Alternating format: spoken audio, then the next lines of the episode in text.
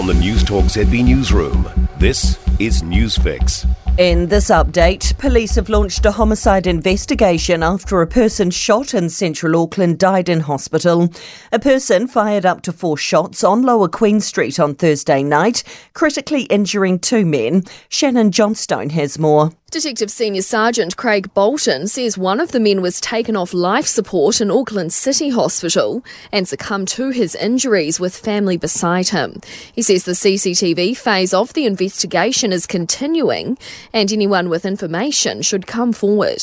The second man remains in hospital in a stable condition. Police continue to search for missing Marakopa man Tom Phillips and his three children.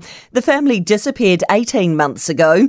On Wednesday, Phillips was spotted alone across the Waikato in a stolen ute. Yesterday, police were tipped off to a sighting of the vehicle, which was later found. Otorohanga Mayor Max Baxter says concerns remain for the children and only time will tell on the state of their welfare. Activists are opposing New Zealand's new defence policy. The government's launched three documents on defence settings, including our first national security strategy. But Peace Action Wellington member Valerie Morse says it's the wrong direction for the country. The government's new defence policy puts New Zealand on a path to war, and it also puts us on a path to more spending on weapons.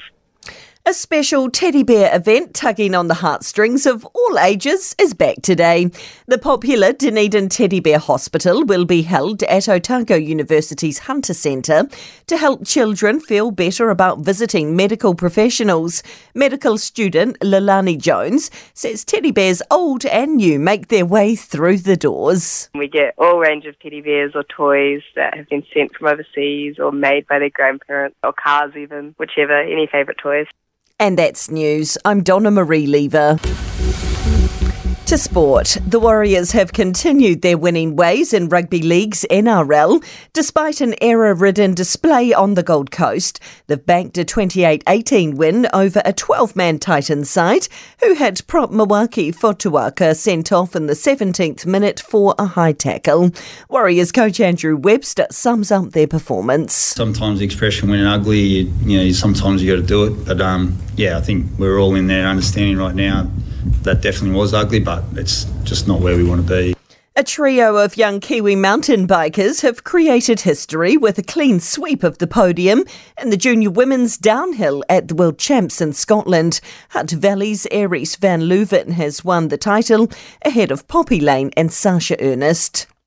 Tasman have got their NPC season off to the best start with a 27 15 win over Otago and Nelson.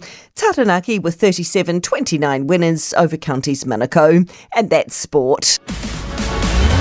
For more news, listen to Newstalk ZB live on iHeartRadio. If you enjoyed this podcast, you will love our New Zealand Herald podcast, The Little Things, hosted by me, Francesca Rudkin, and my good friend Louise Ayrey. We focus on all the little things that you can do to make a positive impact on your life and to cut through the confusion from the health and wellness industry. Join us every Saturday to hear from the experts for all the tips and advice you need. Just search The Little Things on iHeartRadio or wherever you get your podcasts.